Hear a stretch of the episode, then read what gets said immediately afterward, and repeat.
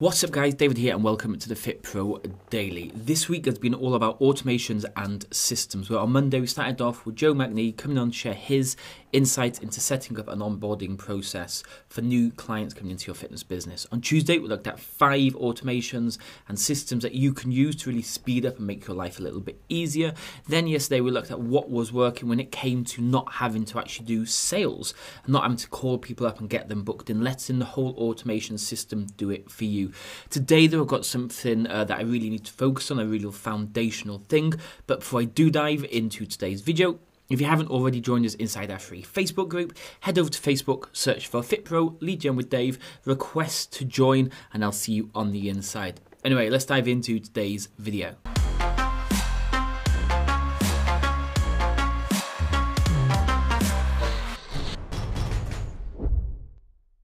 So it's all well and good setting up automations and systems using things like Zapier that do all things automatically for you, planning your things, having everything organized so your business works. But if there's one thing that you really need before you consider doing all of this, is something that we call an operations manual. It's basically like a file that you can hand over to anybody wherever they are, and they're going to follow this file to make sure your business is operating smoothly. This can be done for generating leads, chasing leads, making sales, looking after clients, onboarding new trainers, how to find all these additional things, anything you want, okay, you need to process and write it down. So if you're showing your prospect or your, your clients, for example, how to coach your members, you might write the whole process down.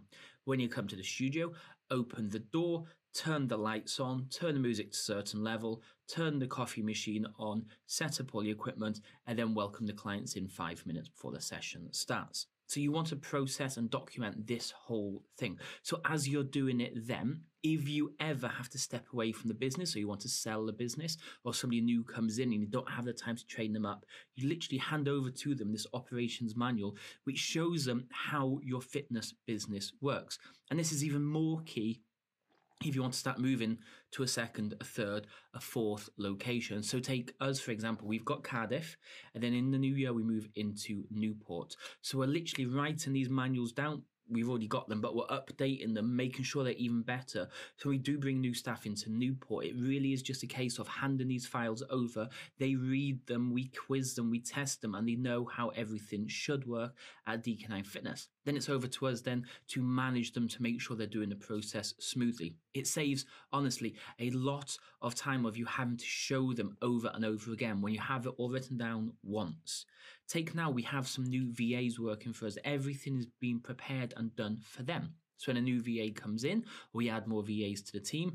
All the videos on how to do everything has already been created. I don't have to go and show them all over again. So today's foundational tip, as you're growing and moving your fitness business forward, start documenting everything down, everything you do from turning the light switches on, to how you generate sales or how you warm prospects up or what you do when a client's going to leave you. Write it all down so then you can potentially hand this document over to any people that come into those specific positions so their training is smoother, your time is easier, and you are actually growing and scaling your fitness business. Anyway, I'm going to leave it there for today. If you want to check out some of the videos from the past few days, then go back and check those videos out. But I'll leave it there for today. Enjoy the rest of your Thursday, and I'll speak to you all tomorrow. Cheers.